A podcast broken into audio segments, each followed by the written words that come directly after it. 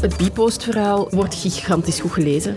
Iedereen is al eens gefrustreerd geweest. Ja. Als ik kan kiezen tussen Bpost en PostNL, dan ga ik toch sneller PostNL aanduiden. Hoe kan het dat duizenden pakjes bij Bpost verdwijnen? De commissie Justitie komt vervroegd bijeen. De oppositiepartijen willen dat Vincent van Quickenborne daar meer uitleg geeft over de incidenten op zijn verjaardagsfeest. Het plasincident voor het huis van minister van Quickenborne. Wij maken een reconstructie. Een mogelijke verklaring is dat vrouwelijke chirurgen nog steeds in de minderheid zijn en daarom extra hun best doen.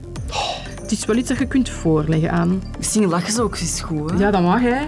Dat kan hè. Ik kan me dat inbeelden. Zo. En ga je beter bij een vrouwelijke dan bij een mannelijke chirurg onder het mes?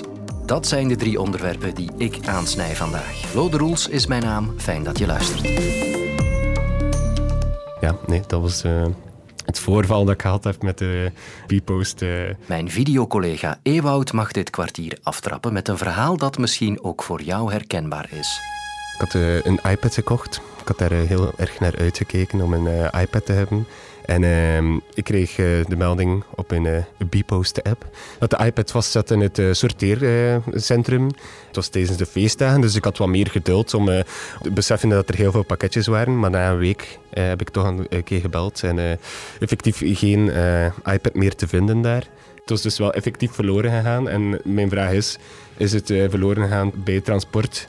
Of heeft er eh, effectief iemand eh, ook een iPad-rijker? Ja, dat vraag ik. Ja. En op die vraag van Ewoud geeft het laatste nieuws vandaag een antwoord. Ja, het gebeurt wel eens dat personeel bij Bpost pakketjes voor zichzelf houdt. Van de miljoenen pakjes die Bpost elk jaar behandelt, gaan er tienduizenden verloren. En diefstal is een van de oorzaken. Maar hoe kan dat gebeuren? Zijn we daar trots op? Nee, helemaal niet. Maar dat gebeurt bij Bipost, dat gebeurt bij onze concurrenten, dat gebeurt in, in de maatschappij tout court. Vele van Mierlo van Bpost heeft het me uitgelegd. Dat gaat over tienduizenden pakjes. We gaan kijken wat dat er effectief gebeurt. En daar zijn er een deel waarvan dat geoordeeld wordt dat ze gestolen zijn. Maar dat is ook een stukje nonchalance, dat is uh, verliezen. Dat zijn echt pakjes die van de radar verdwijnen, waar we ook niet echt soms een... Uh, uitleg voor hebben. Maar uh, het gebeurt ook dat de ontvanger niet eerlijk is of dat de verzender niet eerlijk is. Het is een probleem van, van onze sector. En ik lees ook in de krant van de getuigenissen dat er uh, mensen zijn die pakjes uh, verstoppen of aangeven dat ze het niet meenemen, terwijl ze het wel meegeven. Er is fraude met pakjesautomaten, maar nog een keer, de meeste pakjes, 99,9% van de pakjes, worden correct geleverd. wij zijn een een weerspiegeling van de maatschappij. De meeste mensen deugen, sommige mensen niet. En die willen we eruit halen. Maar uh, de overgrote meerderheid van onze collega's zijn echt correcte, hardwerkende mensen. Dat wil ik toch heel duidelijk benadrukken. Dat zijn dus de feiten. Maar wat kan ik doen als het pakje met mijn gloednieuwe iPad van de radar verdwijnt? Ik vond iemand die me goede raad kan geven. Hallo, met Katelijne Exelmans. De ombudsvrouw van de postsector. Dat mag zelfs ook ombudsman zijn. Het is een algemene term. Maar ik denk dat het voor de burger misschien wel handiger is om ombudsvrouw te zeggen, anders gaat men toch verward zijn. En ik vink met haar een lijstje met tips af. Wat u best het eerst doet, is contact op te nemen met de handelaar waar u de iPad gekocht hebt. Want u hebt met die handelaar een contractuele link en hij of zij, de handelaar, blijft ook eigenaar van het pakket totdat u hem correct ontvangen hebt. Dus u kan best in eerste instantie met de handelaar contact opnemen en zeggen dat u het pakket niet toegekregen hebt. In tweede instantie, wanneer blijkt dat er iets fout gelopen is bij de uitreiking, bijvoorbeeld wanneer er staat in de trekking dat uw pakket uitgereikt is, maar u vindt het niet terug, dan neemt u ook best contact op met de koerier of met het postbedrijf die het pakket bij u geleverd heeft. En ook daar gaat u dan best klacht indienen en vraagt u een onderzoek om te bekijken wat er eigenlijk gebeurd is met dat pakket. Staat het als geleverd, maar u hebt het niet ontvangen, dan is het echt ook wel tijd om contact op te nemen met het post- of courierbedrijf. Wij kunnen als ombudsdienst zeker wel benadrukken dat u ook als bestemmeling recht hebt om klacht in te dienen en een onderzoek te vragen en dat u daar zeker op die rechten mag staan bij de post- en courierbedrijven. Dat is duidelijk. En dan nog even terug naar Ewoud. Hoe is het bij hem eigenlijk afgelopen? Uiteindelijk heb ik dan uh, bij, de, bij de leverdienst zelf, dus uh, bij Coolblue, uh, aangegeven van dat pakketje is kwijt. Ik heb geluk gehad dat, dat ze dan direct een nieuwe iPad hebben gestuurd voor mij, dus zonder te betalen. En ik heb zelfs nog, het is misschien te veel reclame maken, maar van Coolblue heeft voor het ongemak nog een bon van 50 euro erbij gegeven. Ik was heel blij dat mijn pakketje er ook opgegaan is geweest bij Bpost. Dus nu, heel eerlijk, ik keek snel, ah, oké, ik kan kiezen tussen Bpost en PostNL, dan ga ik toch sneller een keer uh, PostNL aanduiden. Ja. Minister van Justitie Vincent van Quickenborne zit in het oog van een storm momenteel na wat er gebeurd is op zijn verjaardagsfeest midden augustus. Het plasincident, Gate, Watergate. Er circuleren intussen verschillende namen om de feiten te beschrijven. En voor wie niet mee is, zet ik alles nog eens op een rijtje. Maandag, 14 augustus. Minister van Quickenborne viert zijn 50ste verjaardag. In zijn huis in Kortrijk nodigt hij enkele vrienden uit. Er is drank, hapjes, muziek en veel sfeer.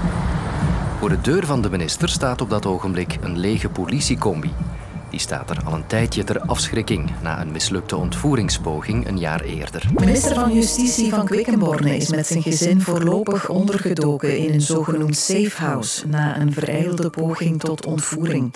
Daarvoor zijn intussen vier Nederlandse verdachten opgepakt die banden hebben met het drugsmilieu. Het lege politievoertuig trekt de aandacht van drie gasten op het feest. In de late uurtjes plassen ze enkele keren tegen de combi en doen ze de deuren open en dicht. Woensdag, 23 augustus. De feiten van de feestavond raken bekend, want alles werd gefilmd door een politiecamera. Het parket opent een onderzoek naar de wildplassers. Er is een procesverbaal opgesteld voor een, en een opsporingsonderzoek gestart voor smaad aan de politie. De videobeelden zullen geanalyseerd worden en er zullen screenshots gemaakt worden en overgegaan worden tot identificatie van de mogelijke daders. De minister zelf ontkent meteen elke betrokkenheid. Hij zegt dat hij er zelf niet bij was, niet wist wat zijn vrienden deden en hij zegt ook geschrokken en gedegoûteerd te zijn. Maandag 4 september. Er duiken nieuwe beelden op van de bewuste feestavond bij de minister. Daarop is rond 4 uur ochtends de minister zelf in beeld te zien terwijl hij een van zijn gasten naar buiten lijkt te begeleiden. Volgens onze informatie zijn ze allebei erg dronken. De minister staat op de stoep, leunt achterover en doet alsof hij gaat plassen.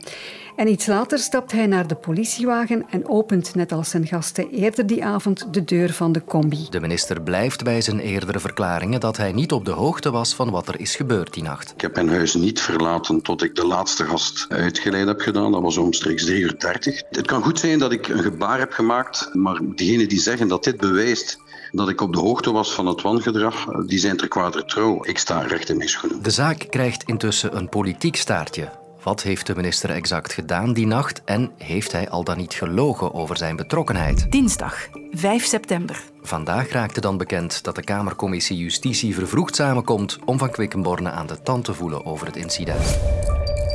Ik heb er intussen Ivan de Vadder even bij gehaald, onze wedstraatwatcher. Ja, Ivan, welke gevolgen zal dat plasincident nu hebben voor Van Quickenborne, denk je? Ik denk dat je in de eerste plaats moet spreken over de politieke gevolgen. Donderdag wordt de minister ondervraagd in de commissie Justitie, die vervroegd bij elkaar komt uit vakantie. En daar zal de minister op zijn minst tekst en uitleg uh, moeten geven. En dat betekent opnieuw spitsroeder lopen voor deze regering. Na de zaak Sarah Schlitz, Ajala Eva de Bleker opnieuw een regeringslid dat toch wel in opspraak komt en, en onder vuur komt te liggen. En dat is denk ik het eerste en, en het belangrijkste gevolg. Tweede gevolg, de samenwerking met, met de ordendiensten. Um, er is al een hele tijd een conflict met de politievakbonden. Um, met wat nu gebeurd is, wordt dat conflict echt wel op scherp gesteld. En kun je je afvragen of de minister van Justitie, die met ordendiensten geregeld moet samenwerken, justitie, maar ook politie, ja, of dat nog wel vlekkeloos kan verlopen en of daar geen ruis op de lijn uh, zit. En dat is vervelend uh, voor een minister van Justitie. Ja, er zijn, zijn daden, dat mogelijke plasgebaar dat dollen met die politiecombi. Er zijn dan ook zijn mogelijke leugens. Hè? Want wat, wat wist hij? Wat heeft hij gezegd? Hoe zwaar weegt het als blijkt dat hij gelogen heeft over het feit of hij al dan niet op de hoogte was? Ik denk dat dat het belangrijkste element is. Het liegen um, of het eventueel liegen. Want over de andere dingen kan je debatteren. De minister geeft toe dat hij buiten is gekomen. Uh, ontkent dat hij gelachen heeft toen hij op zijn gsm keek. Ontkent ook dat het gebaar dat hij deed, dat dat een verwijzing was naar uh, Plassen.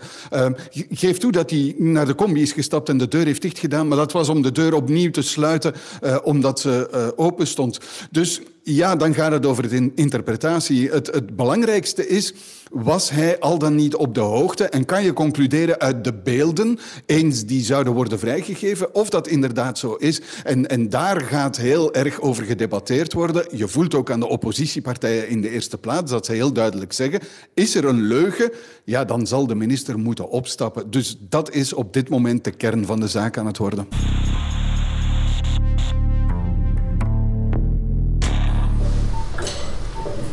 We zijn in een operatiekamer, een OK zoals dat heet. Dus ik ga hier de zaadstreng losmaken van de onderlaag. Dit is de zaadstreng, dit is mijn vinger. En we luisteren mee naar een liesoperatie. Ik ga een weg vinden om onder die zaadstreng te geraken. Nu wil ik het niet per se over liesoperaties hebben, maar wel over chirurgen. Want uit nieuw internationaal onderzoek uit Canada en Zweden blijkt dat patiënten die geopereerd werden door een mannelijke chirurg beduidend vaker complicaties hadden na de operatie dan bij een vrouwelijke chirurg. Wetenschapsjournaliste Helene van der Beke legt uit. Er zijn natuurlijk twee verschillende studies. In Zweden hebben onderzoekers gekeken of er negatieve gevolgen zijn, complicaties, na een galblaasoperatie. En ze hebben dat dus vergeleken tussen vrouwelijke en mannelijke chirurgen. En dan doen de vrouwelijke chirurgen het beter.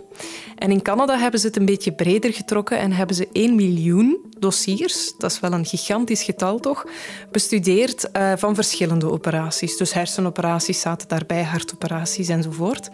En ook daar zien ze dus dat er iets vaker uh, een, een complicatie optreedt. 25 procent van de patiënten in plaats van zo'n 21 als iemand geopereerd wordt door een man. Maar ja, het is eerst en vooral niet zo'n gigantisch verschil.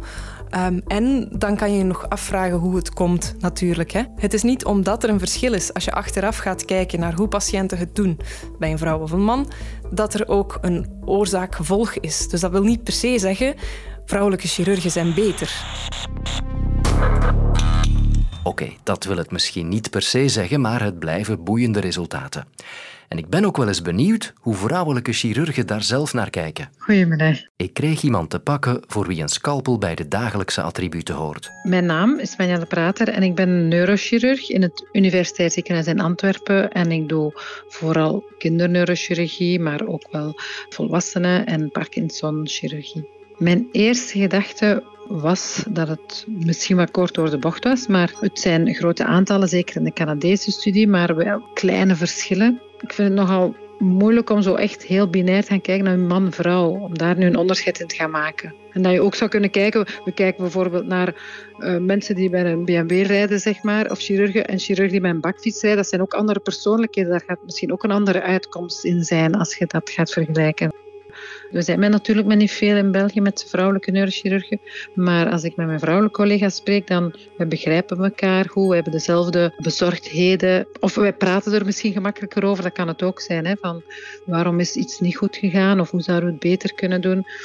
Heb ik misschien eerder gesprekken met vrouwelijke collega's dan mannelijke. Je hebt chirurgen die inderdaad waar ik me niet zorgen zou laten opereren, omdat die nogal kort door de bocht gaan of snel een indicatie stellen om te opereren of nogal cowboyachtig zijn zeg maar, in een aanpak. Maar dat kan ook even goed bij vrouwen. Misschien iets minder, maar het is niet omdat het een vrouw is dat het daarom ineens de beste chirurg is.